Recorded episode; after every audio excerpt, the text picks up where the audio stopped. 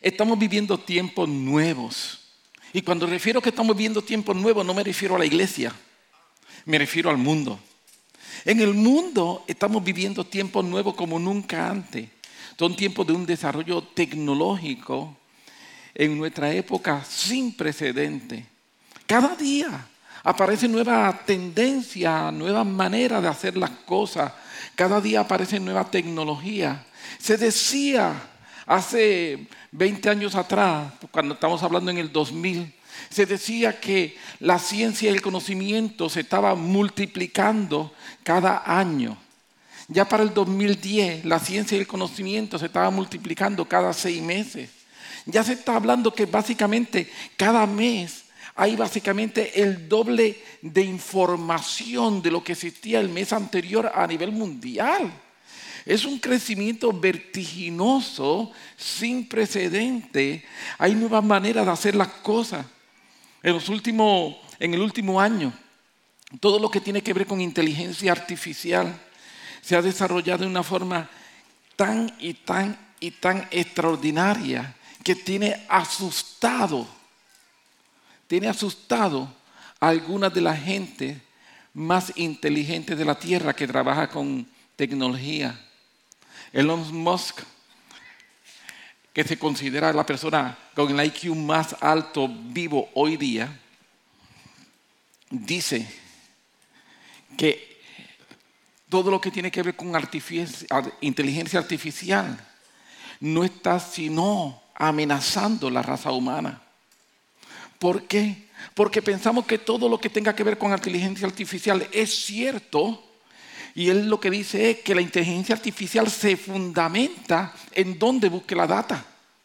Y si la data que está buscando es errónea, o si la data que está buscando es una data que está tergiversada, las condiciones, entonces esto va a crear una desinformación que va a parecer información se dice que lo que él, los desarrollos tan extraordinarios, Christopher me estuvo mencionando, Christopher me, corrige, no quiero decir una mentira, en esta semana él estuvo en unos seminarios y los seminarios hablaron bastante de inteligencia artificial y él hizo una prueba.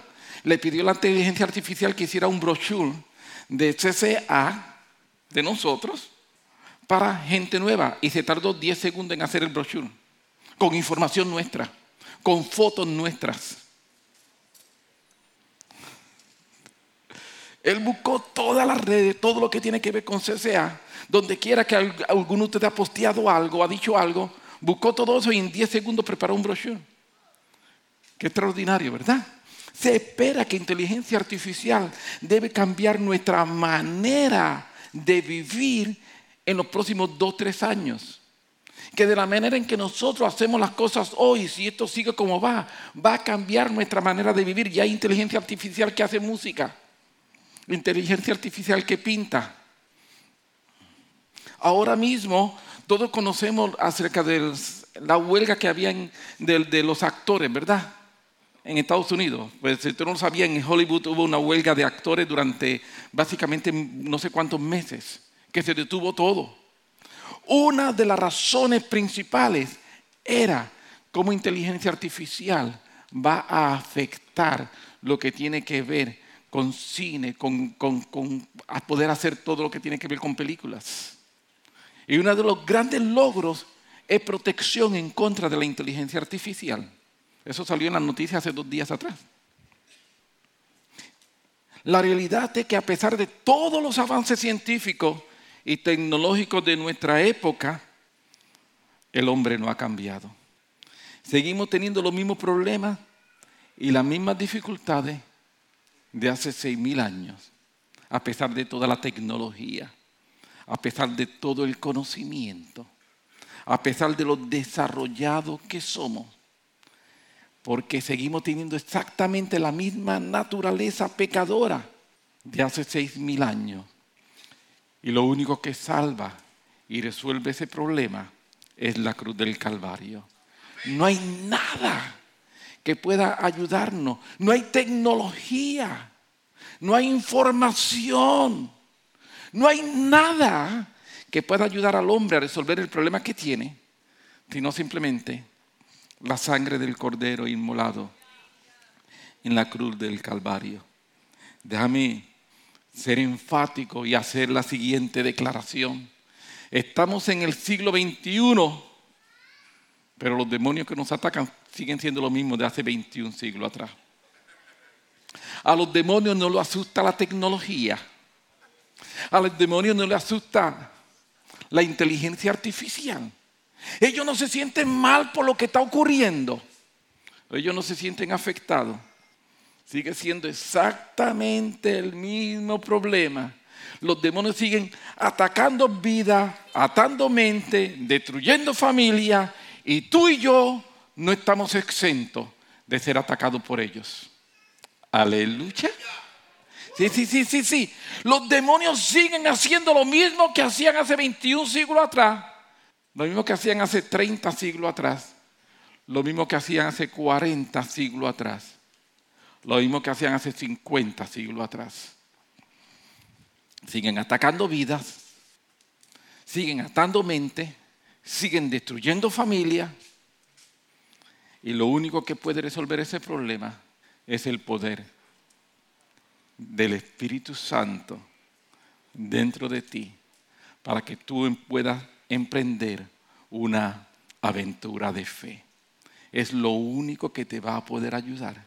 No hay ninguna otra cosa que pueda ayudarte en todo esto. Amén, amén, amén. Continuamente nosotros escuchamos personas decir que es tan difícil los tiempos que estamos viviendo. ¿Usted no ha escuchado a alguien hablar de eso, de que los tiempos que estamos viviendo son tan difíciles? Hace poco, cuando digo hace poco, hace creo que dos semanas, estaba hablando con un matrimonio, un matrimonio joven. Y yo les pregunto este, acerca de su vida y lo demás. Y cuando hablamos acerca de hijos, me dicen que no quieren tener hijos. La razón por la cual no quieren tener hijos es, dicen, y esto está malo. Yo no quiero que un hijo mío crezca en esta sociedad tan corrupta. Eso me asusta. Mejor no lo tengo. Cuando ellos están haciendo su evaluación de qué va a pasar en los próximos 5, 6, 7 años, porque seguimos la conversación, ellos me dicen, con todo lo que está pasando, como están las escuelas, como está el gobierno con tanta decadencia, ¿tú te crees que yo quiero soltar? A mí me asusta, a mí me asusta tener un hijo y soltarlo. Wow. Ese fue quien se atrevió a decirlo. ¿Cuánto lo piensan y no se atreven a decirlo? ¿Cuánto cuando miran así tu mañana? Dice, esto está malo. Yo no estoy tratando de ser fatalista, estoy tratando de ser realista. Pero te tengo una buena noticia. Yo vine a predicar una palabra de esperanza hoy.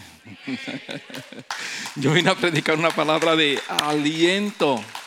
Y así que yo quiero hablar acerca del Espíritu Santo y yo. Yo quiero hablar acerca de lo que es la aventura de fe, de tu poder vivir una relación de cercanía con el Espíritu Santo. Y para esto quiero basarme en un pasaje que está en la Biblia que se encuentra en Efesios capítulo 1, versículo 13 y 14. Efesios 1, versículo 13 y 14. Para ir introduciendo el verso, permíteme hacer lo siguiente comentario. ¿Sabe? Me imagino que tú y yo, nosotros, hemos comprado cosas en el pasado, ¿verdad que sí? Y normalmente cuando tú has comprado algo, Iván ha comprado algo, Samir dice que no sabe si Iván ha comprado algo. Pero cuando tú vas a comprar algo, normalmente tú tratas de hacer un research, una búsqueda, una investigación. Algunas veces puede ser bien sencillita, como preguntarle a alguien, o puede ser un poco más hardcore y entrar a Consumer Report como hace Itamar. Sí, sí. Tú puedes hacerlo de distintas maneras. Algunas veces tú simplemente puedes preguntar, oye, esto tú lo has comprado, eso es bueno, sirve. ¿Y qué marca es buena? O, repito, puedes entrar y hacer una investigación más profunda.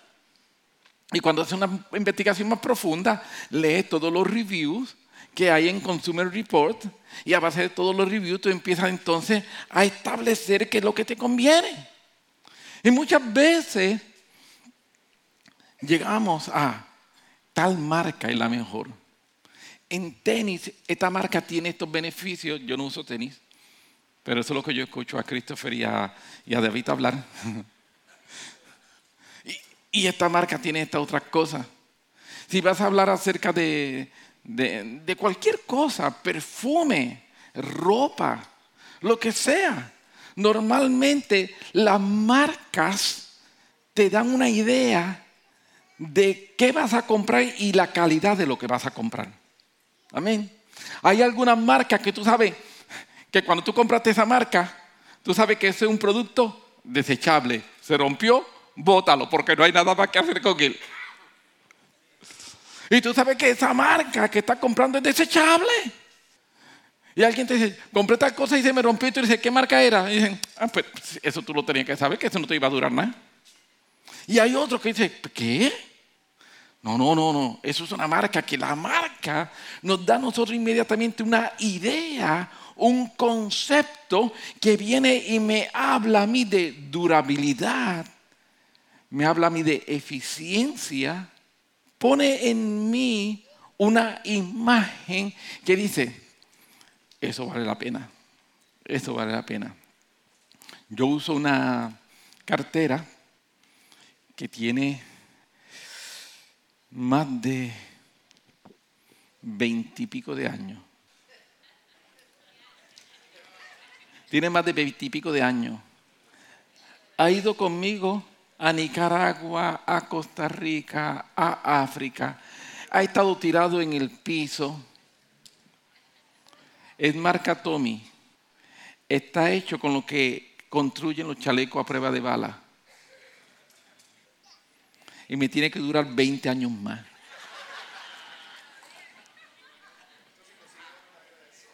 ¿Me estoy explicando? Cuando me fui a comprar entonces un backpack para llevarlo para los para el campo misionero, recuerdo, iba para, fue para mi primer viaje a África. ¿Sabe que me compré, verdad? El backpack Tommy. ¿Es un poco más caro? Sí. Ese tiene 16 años aún lo sigo usando. Tiene 16 años, ha estado en el piso, se le han puesto yo no sé cuántas cosas encima. Me, tiene un espacio especial para mi computadora. Tiene 23 años conmigo. No, mentira, pero mentira, 13 años conmigo. 13 años, pero son 13. Yo la he hecho en el Backpack Tommy y ha viajado el mundo entero la tiro y aún funciona. El brand, la marca, te da una idea a ti de durabilidad, de uso. Efesios 1.3. En él también nosotros oído la palabra de verdad, el evangelio de vuestra salvación. Y habiendo creído en él, fuisteis sellado con el Espíritu Santo de la promesa. Permíteme decir, esa palabra sellado en el original, en el griego, es la palabra praguizo.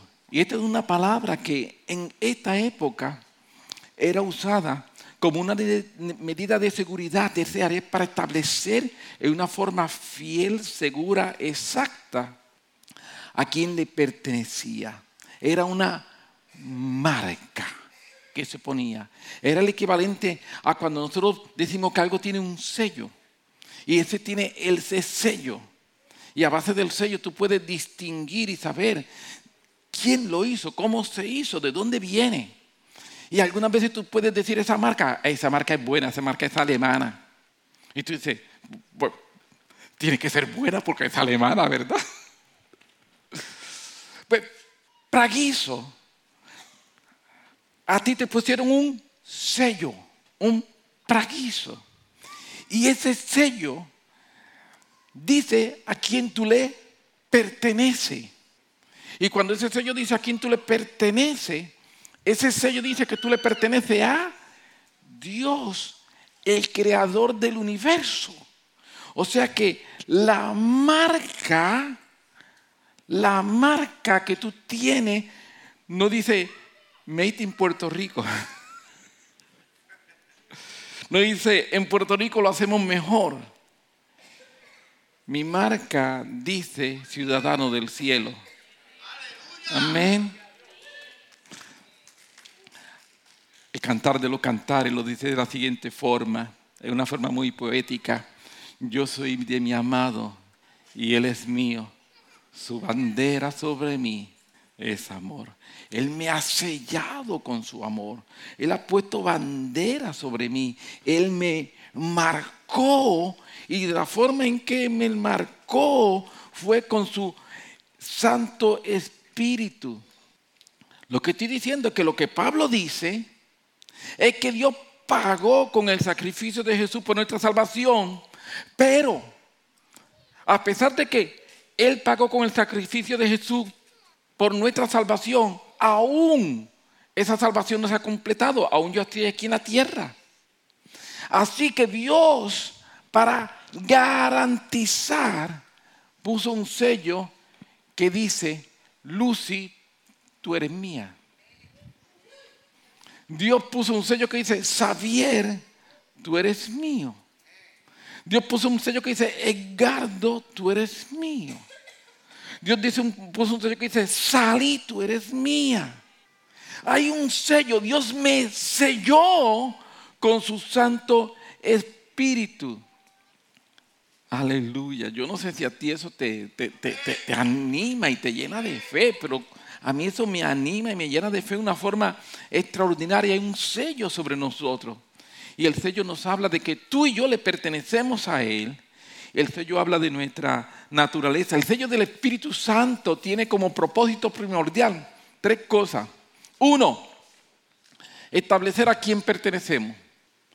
Dos, establecer que nuestra naturaleza ha cambiado. Y tres, establecer mi destino.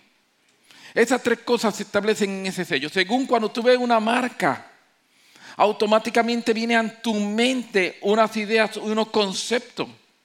Si yo digo Nike, ¿qué te viene a tu mente? Te vienen varias imágenes. Alguien dijo tenis, Lucy hizo la barquita. Sí, pero nos viene automáticamente, nos viene a la mente unos conceptos, unas imágenes. Cuando se habla el sello del Espíritu Santo, Dios quiere que automáticamente venga a nuestra mente unas imágenes, unos conceptos. Cuando se habla de que tú fuiste sellado con el Espíritu Santo, lo primero que se está diciendo es que tú perteneces a Dios. Lo segundo que está diciendo es que tu naturaleza la cambiaron. Tú eres una nueva criatura. De eso habla el sello. Y lo tercero que está diciendo, tengo un destino. Tengo un destino. Y mi destino es vida eterna. Yo no tengo cualquier otro destino, no, no, no, no, no. Así que el sello del Espíritu Santo me está hablando de a quién pertenezco, cuál es mi naturaleza y hacia dónde voy. Es un sello que habla de mi vida total. Amén. Aleluya. Bendito sea el nombre del Señor. Pero escúchame. Cuando el enemigo te ve, el enemigo ve el sello. óyelo, óyelo, óyelo. Te lo quiero decir a ti. Cuando el enemigo te ve, Rubén, tú sabes que lo que el enemigo ve cuando te ve, el sello. José, tú sabes lo que el enemigo ve cuando te mira, el sello. Así que el enemigo cuando te mira Leida, el enemigo sabe a quién tú le perteneces. espérate. El enemigo sabe que tú fuiste cambiada. Y el enemigo sabe que tú tienes un destino. Y él viene a tratar. Pero él sabe Aleska, él sabe que antes de hacer cualquier cosa, como tú tienes un dueño, tienes que ir a pedirle permiso al dueño. Aleluya. Sí, sí, sí, sí, sí, sí. Él dice, Leandro, voy a meterte mano. Pero no puedes meterte mano sin pedirle permiso al dueño porque tú tienes dueño. Tú tienes dueño. Tú tienes quien te protege. Por eso cuando va donde Job, le dice a Job, claro, como tú has puesto un cerco alrededor de él, porque Job tenía dueño. Como Job tenía dueño, el dueño de Job había puesto un cerco alrededor de él. Y antes de poder tocar a Job, antes de poder hacer cualquier cosa contra Job, tuvo que ir al dueño a pedir permiso. No tengo tiempo. Pero el dueño dijo, yo voy a él, yo tengo fe en Job. Mete mano. Escúchame, cada vez que Dios le da permiso al enemigo para que meta mano, ¿sabe lo que Dios está diciendo? Iván, yo creo en ti. Osvaldo, yo creo en ti. Brenda, yo creo en ti. Eso es lo que Dios está diciendo. Dios está diciendo, Jorge, yo creo en ti. Yo creo que tú vas a poder. Marco, yo creo en ti. Eso es lo que está ocurriendo. Cada vez que Dios le da permiso al enemigo para que pueda entrar, Dios le da permiso porque Dios tiene fe en ti. Dile a la persona que está a tu lado, dile, Dios tiene fe en ti. Díselo. Vamos, vamos, vamos, dile, Dios tiene fe en ti.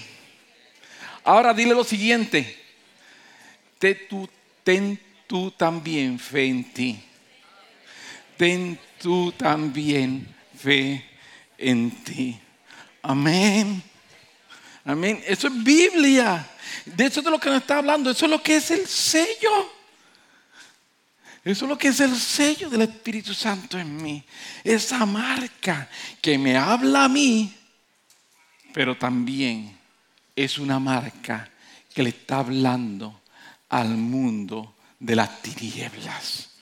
Es una marca que los ángeles están viendo es una marca extraordinaria. El Espíritu Santo y yo estamos en una aventura de fe. El Espíritu Santo y yo estamos en una aventura extraordinaria. El Espíritu Santo y yo estamos en una aventura que nos está llevando a un mejor lugar. Efesios, volvemos a Efesios capítulo 1. Leí el versículo 13, quiero leer el versículo 14. El versículo 14, Pablo ahora va a seguir desarrollando, desarrollando el tema. En el versículo 13 nos dijo que el Espíritu Santo en mí es un sello, una marca. Está impregnado. Y esa marca en el mundo espiritual la leen. En el mundo espiritual tiene unos mejores escáneres que los escáneres más caros que puedan haber yo voy caminando y según el mundo espiritual me está viendo, me está escaneando y dice, este tiene la marca del Espíritu Santo. Este tiene la marca del Espíritu Santo. Antes de meternos con Él tenemos que pedir permiso. Este tiene la marca del Espíritu Santo. Él tiene destino, Él tiene un propósito. Este sabe hacia dónde va. Este tiene la marca del Espíritu Santo. Amén. Efesios 1, 14. Hablando del Espíritu Santo. Hablando del Espíritu Santo dice, que es las arras de nuestra herencia hasta la redención de la posesión adquirido para la alabanza de su gloria. Otras versiones, donde aquí se traduce por arras, lo traducen por depósito, depósito. En el original, en el griego, es la palabra arabón. Permíteme decir algo de esta palabra. Esta palabra es un concepto comercial que se utilizaba en la época y tenía eh, una característica bien básica. Es lo mismo que nosotros decimos, o, es casi lo mismo que cuando tú dices, estoy dando un depósito. Tú vas a comprar una casa y te piden que tienes que dar un depósito. Vas a comprar un auto y te, tienen que, te piden que tienes que dar un depósito. Ese depósito lo que hace es que eh, habla de tu intención. Amén. Este depósito habla de tu intención. Pero en esta época era un pago de parte del precio de compra por adelantado que garantizaba el derecho legal sobre un artículo, pero también obliga el pago total de la compra. Cuando se daba el arabón, no solamente que yo estoy diciendo, quiero dar el depósito, porque nosotros decimos, doy el depósito y ¿qué pasa? Si no lo compra, pues pierde el depósito. Acá no, había el concepto de perder el depósito, era, estás obligado a terminar la transacción. Estás obligado a terminar la transacción. No tiene forma de escaparte de ella. Pero también, la segunda parte de la palabra, es que esta, esta expresión siempre, siempre implica un acto que compromete que el pago restante era más grande que el inicial. No es que yo di un pronto y di un pronto tan grande que lo que debo es poquito. No, no, no, no. Siempre que se usaba este concepto arabón, era que di un pronto, pero lo que falta por pagar uno, me estoy comprometiendo a pagarlo en su totalidad. Número dos, es más grande de lo que estoy dando ahora. Entonces, ajá, pastor, ¿y qué tiene que ver eso? Lo que estoy diciendo es lo siguiente, que lo que hoy nosotros disfrutamos es apenas una fracción de la vida eterna que nos está prometida. Porque el pago final es más grande que el depósito inicial.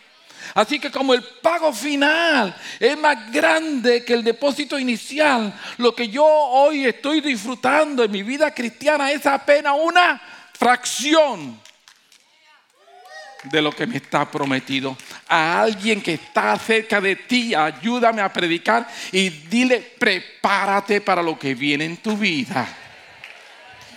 Díselo. Peter, prepárate para lo que viene en tu vida, porque estás disfrutando apenas una fracción.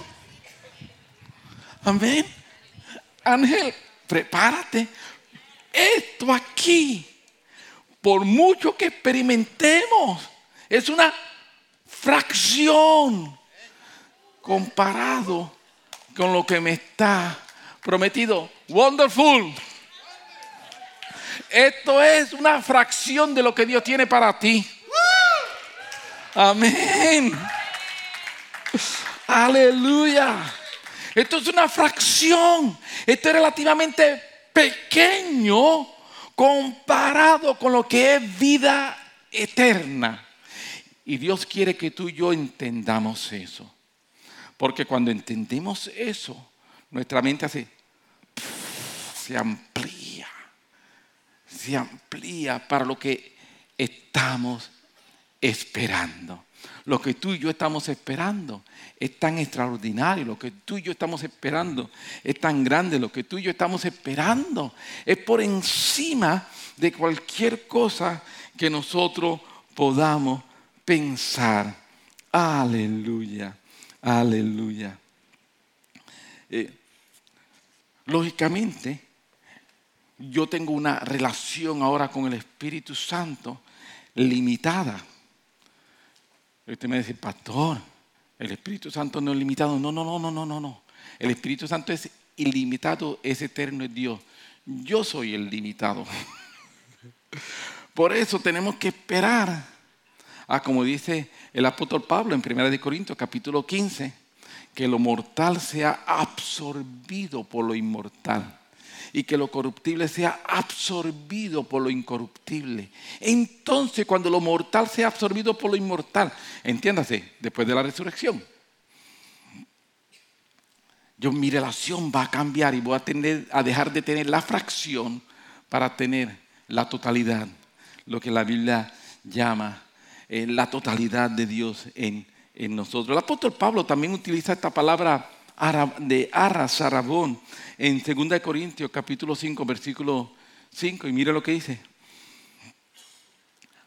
Mas el Dios, perdón, mas el que nos hizo para esto mismo es Dios, quien nos ha dado las arras del Espíritu Pablo está hablando acerca de propósito, está hablando acerca de destino, está hablando acerca de futuro y dice,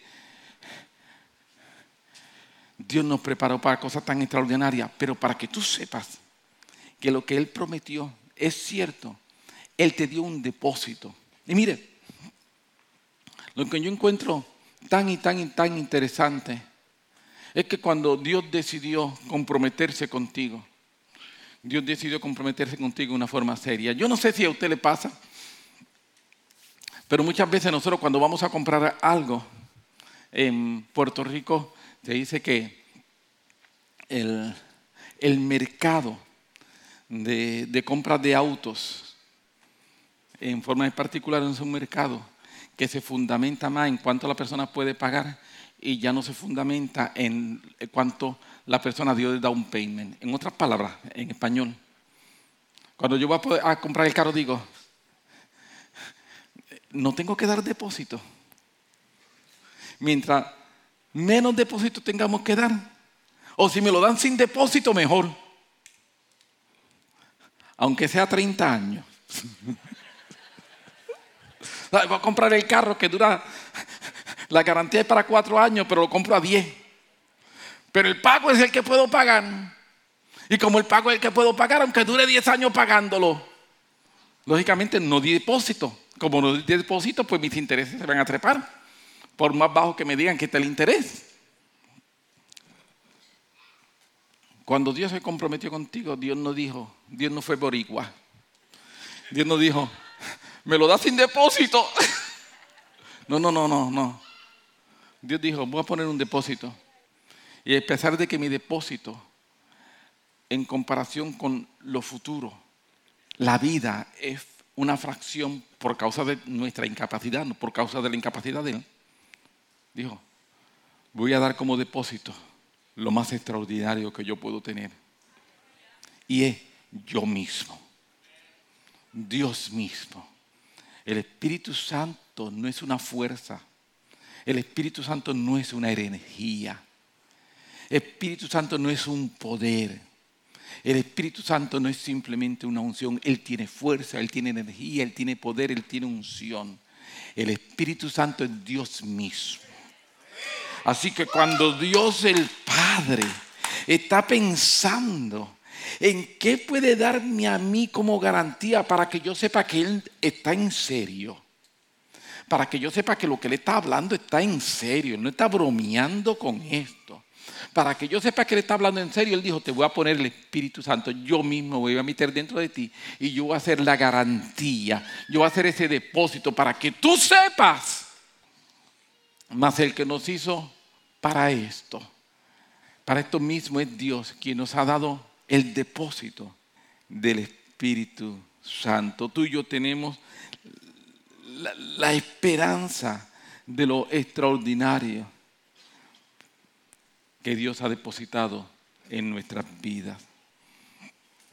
Por un lado, sabemos que viene algo mayor, pero por otro lado, cuando el enemigo nos mira, Él sabe que hay dentro de ti.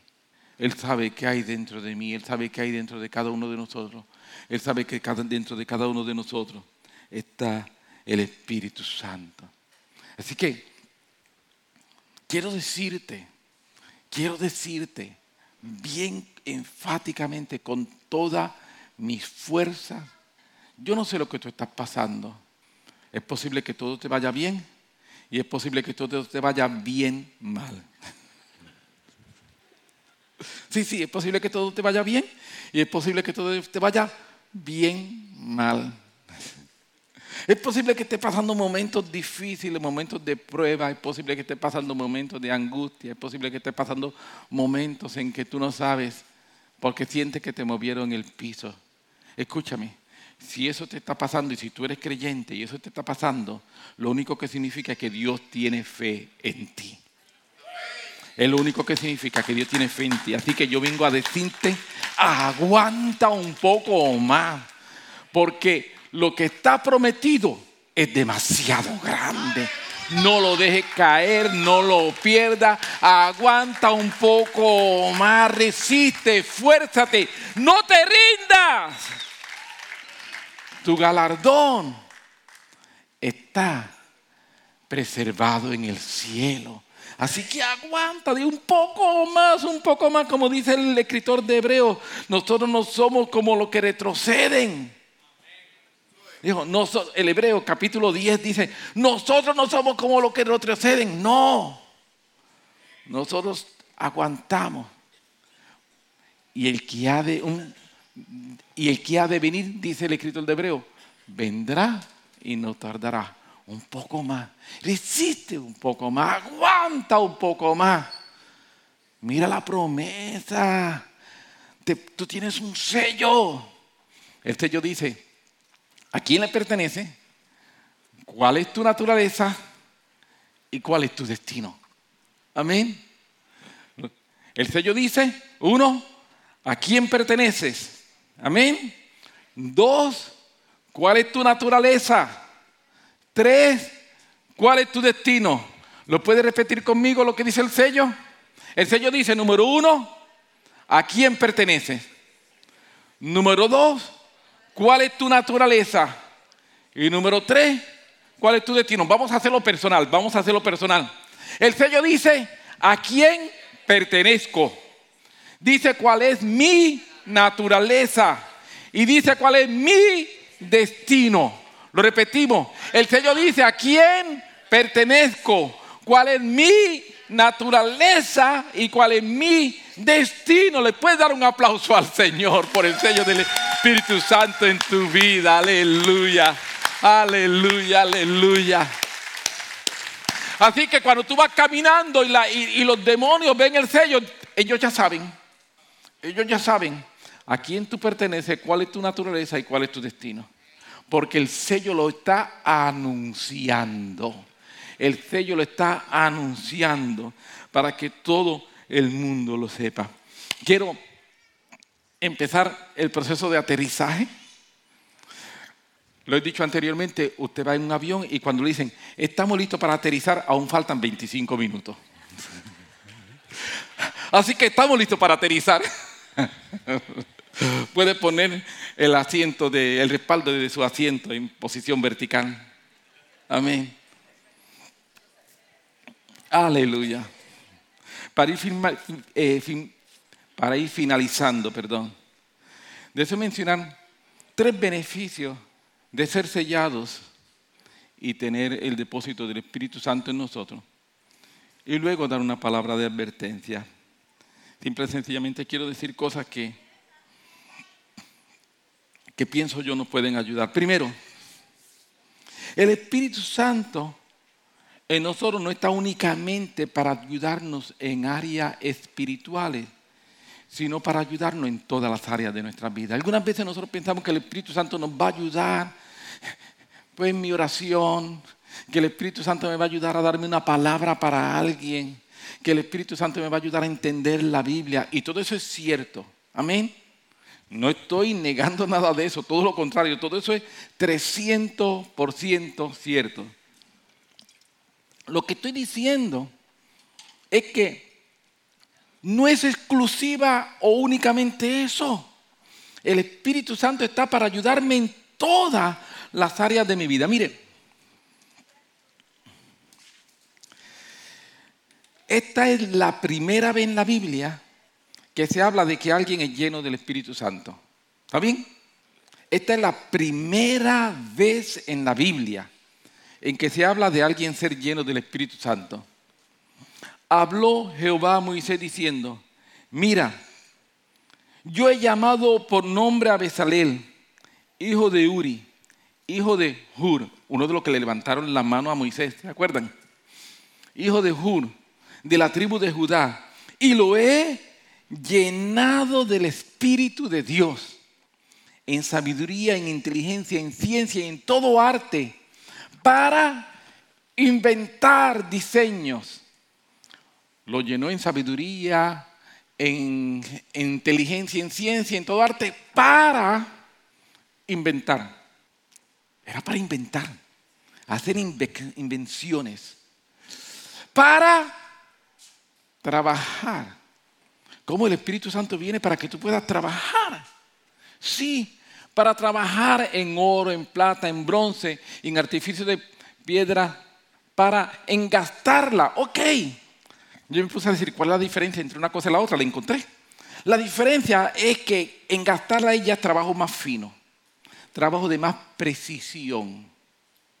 Dios te ayuda para trabajo de no tanta precisión y Dios te ayuda también en trabajo de precisión.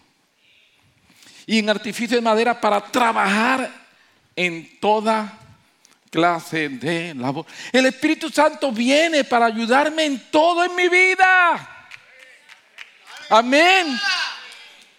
No importa cuál sea tu situación, el Espíritu Santo viene para ayudarte. Yo recuerdo cuando yo comencé en 1974 a trabajar en Copaca, era un estudiante de escuela. Tenía 17, eh, yo termino los 17, pero tenía 16 años. Y llegué, y en aquella época no existía la computadora como ahora, existía algo que se llamaban ledgers. Eso era algo en papel, como un cartón así bien grande, medían como dos pies por dos pies cada uno. Y ahí estaba la información financiera de todos los socios. Y buscaron los ledgers, eran como cinco o seis carros, eh, más o menos cada uno como de cuatro o cinco pies. Y se había extraviado un ledger. Y llegó el muchachito de escuela y aquí no sabían a quién pusieron a buscar el ledger.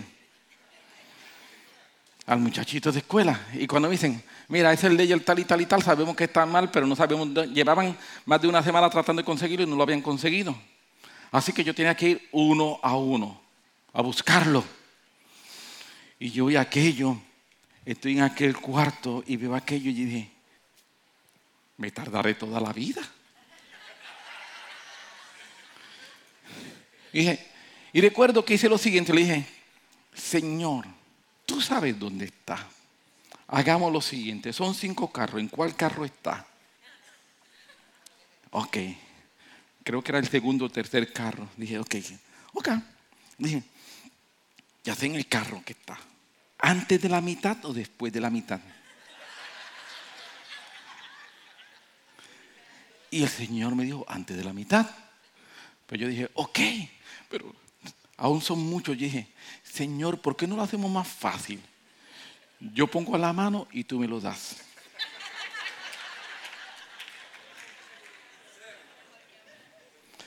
Cogí, hice así, abrí, cogí la mano y es que no sabe qué. ¡Ese era! ¡Ese era! Fui donde mi jefe y le dije, eh, lo encontré. Y me dice, ¿qué? Y dije, que lo encontré. Y él se me queda mirando así y me dice, ¿cómo que lo encontraste? Y yo dije, pues lo encontré. Y me dice, dame acá. Y lo miro y lo mira así y me pregunta, ¿y qué tú hiciste? Y yo le dije, oré. Y le dije a Dios que me dijera dónde estaba.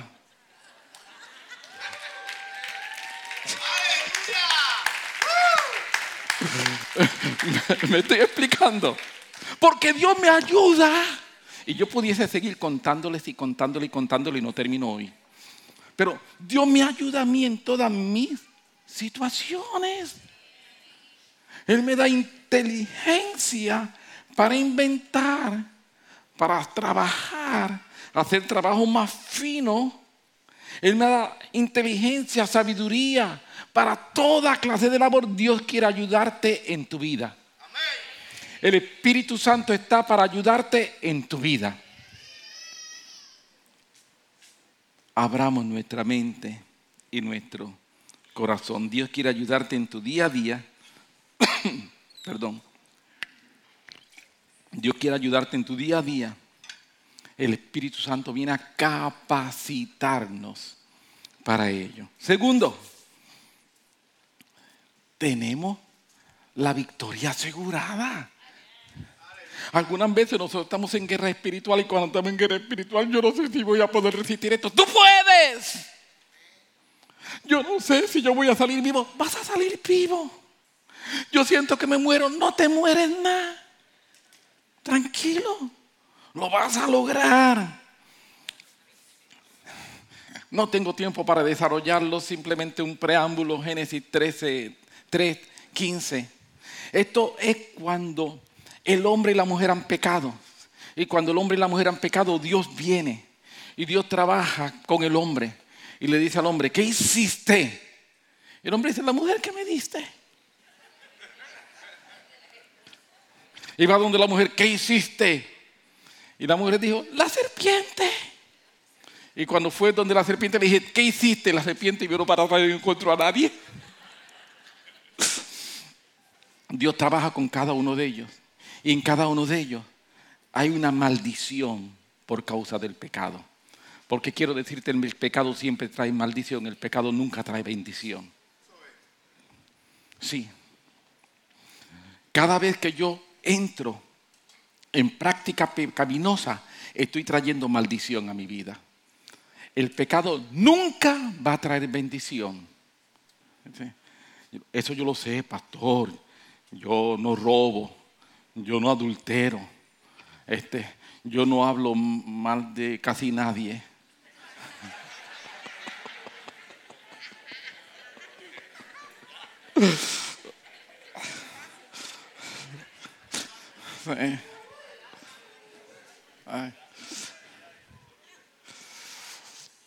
Sí, egoísta. Yo no soy egoísta, yo simplemente admiro las cosas que tiene otro y me gustaría que fueran mías. Pero no es que yo sea egoísta. Pecado nunca va a traer bendición. Pecado siempre va a traer maldición. Así que Dios habló maldición contra el hombre. Dios habló maldición contra la mujer.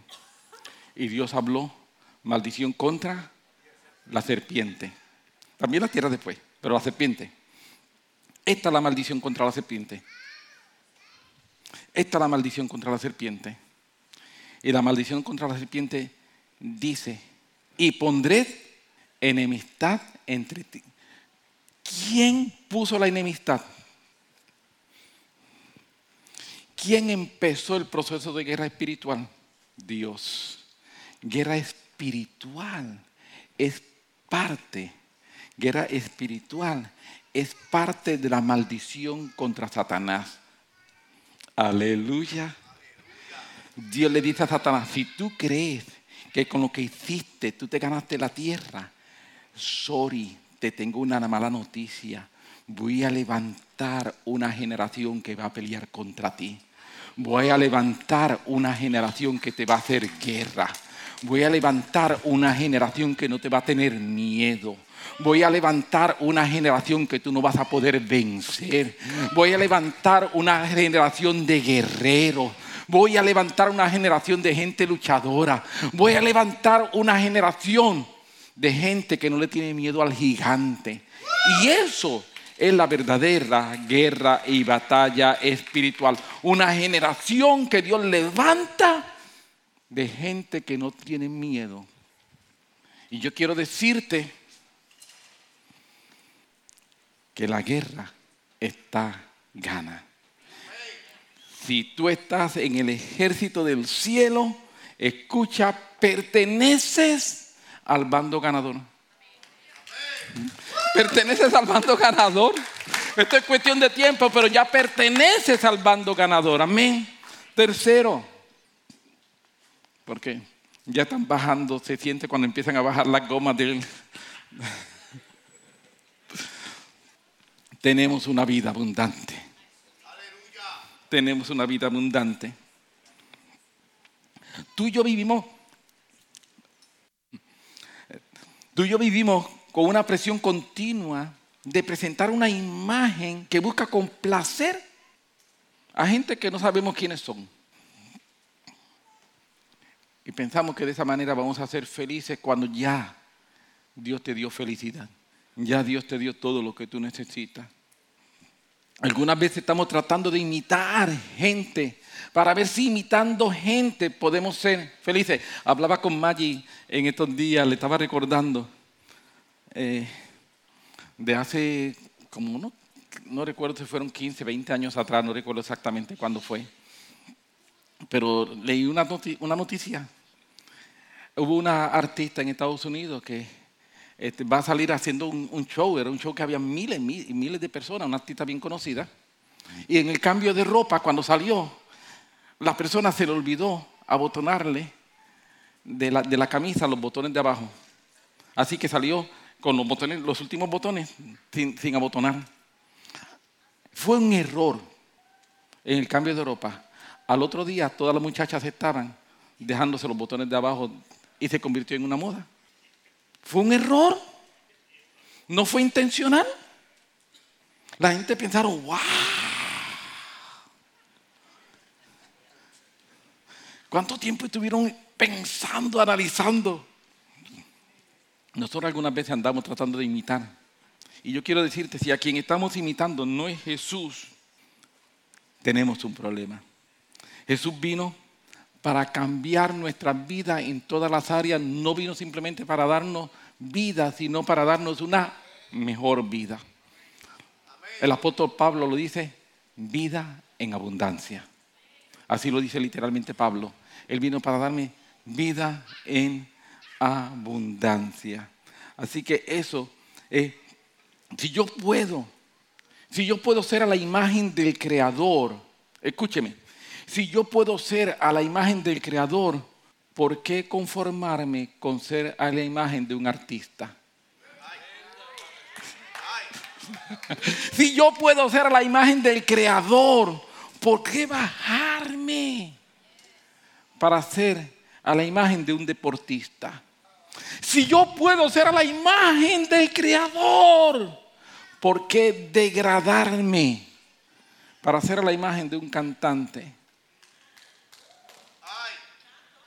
Si yo puedo ser a la imagen del Creador, ¿por qué conformarme con menos? Y tú y yo hemos sido creados a su imagen, conforme a su semejanza. Eso es lo que dice la Biblia. Amén.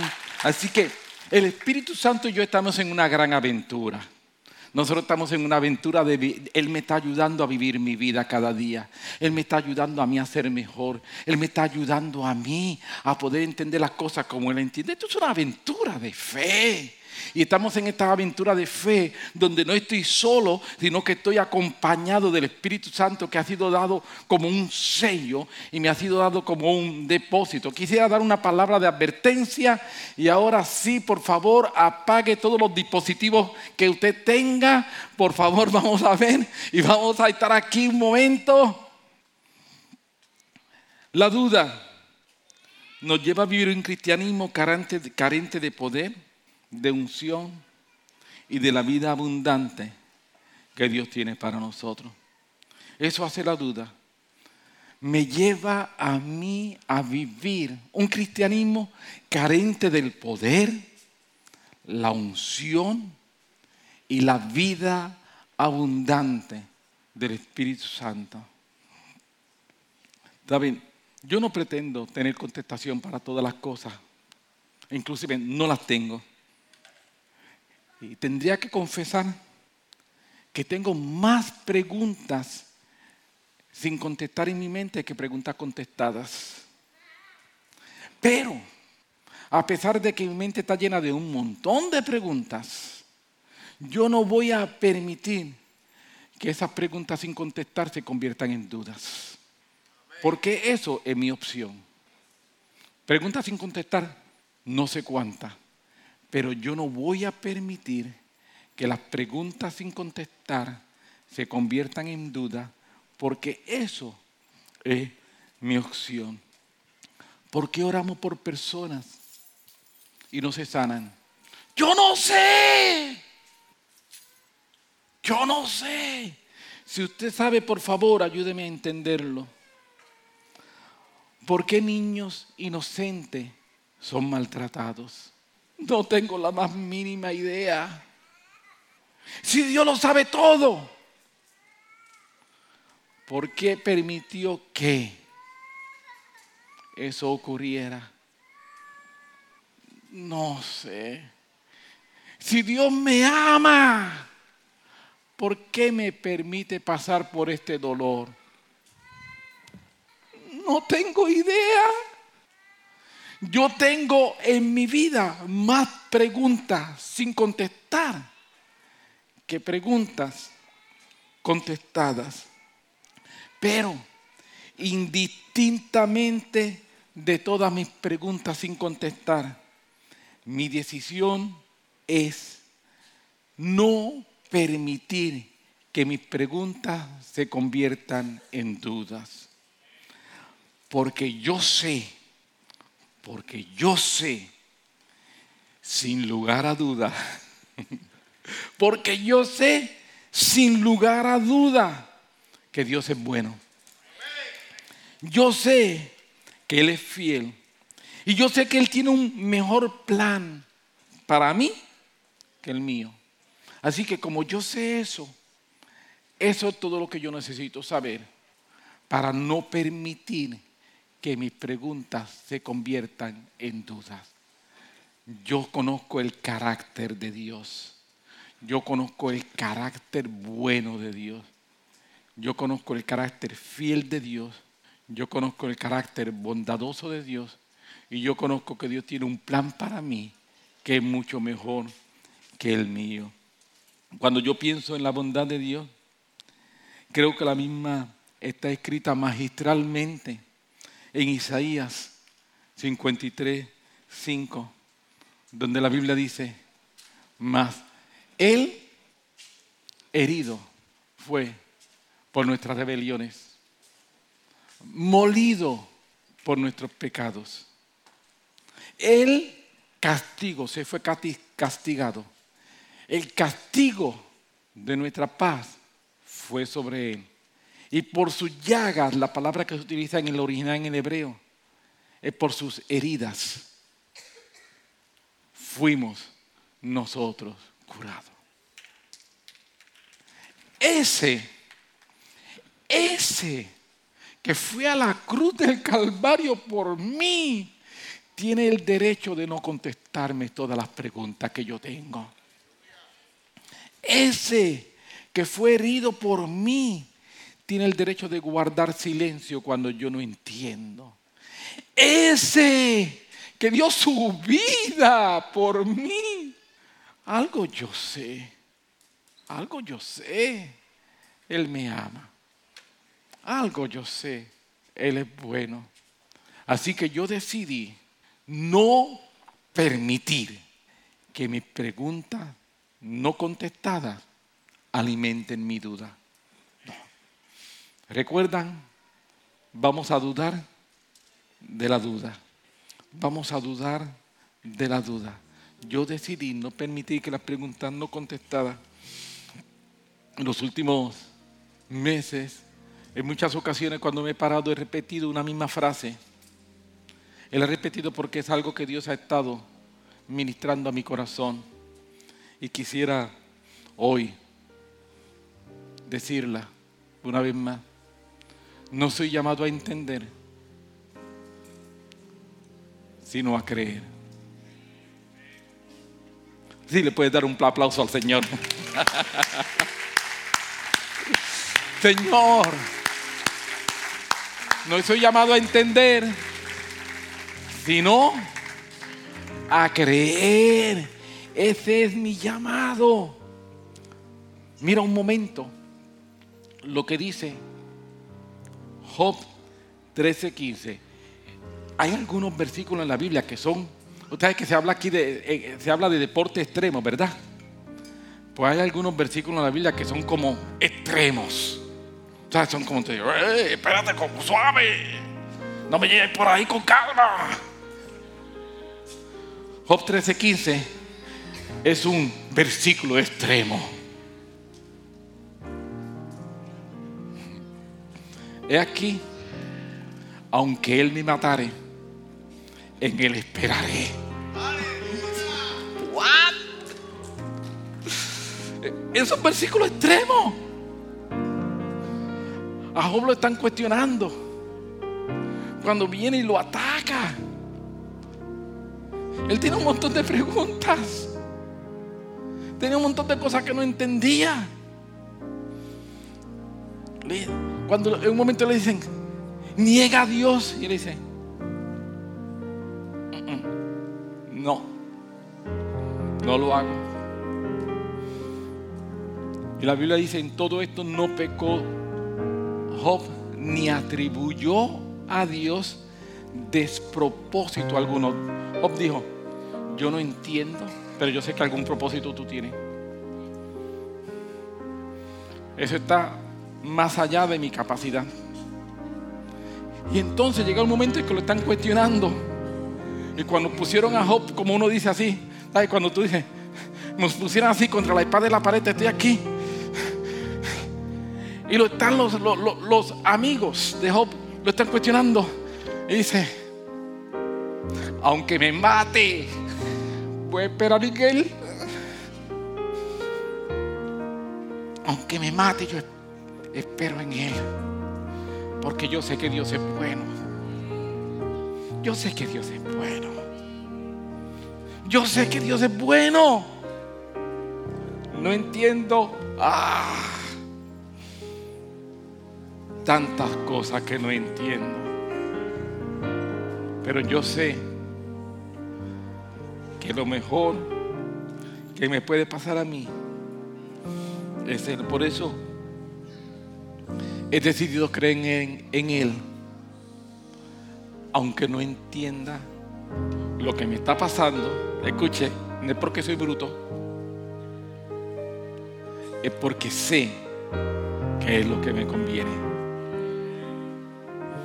Yo sé que lo que a mí me conviene es seguir creyendo, aunque no entienda. En algún momento en el camino no sé si será mañana. No sé si será dentro de 10 años. O no sé si será al otro lado de la eternidad. Pero en algún momento yo voy a poder entender que aquello que ocurrió era lo mejor para mí. Era lo mejor. Porque Dios es bueno. Porque Dios es fiel y porque tiene un plan para mí que es mejor que el mío. Así que el Espíritu Santo y yo emprendimos una aventura de fe donde no estoy solo, Él está conmigo en esta aventura. Él me está ayudando, Él me está guiando, Él me tiene sostenido de su mano. Yo no sé si Hoy aquí hay alguien que no ha tomado una decisión por Jesús. Una decisión de aceptar. Escúchalo, lo voy a decir lo más claro que puedo y lo más corto que puedo. Yo no sé si tú estás aquí hoy. Si hay alguien aquí hoy que aún no has aceptado a Jesús como tu Salvador. Una cosa es aceptar a Jesús como las enseñanzas del que bien, qué lindo. Y otra cosa es uno decir, yo soy un pecador.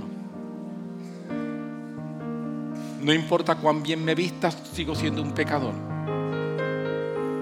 No importa cuántos diplomas tenga, sigo siendo un pecador. No importa cuánto dinero tengo en la cuenta o no tenga, sigo siendo un pecador.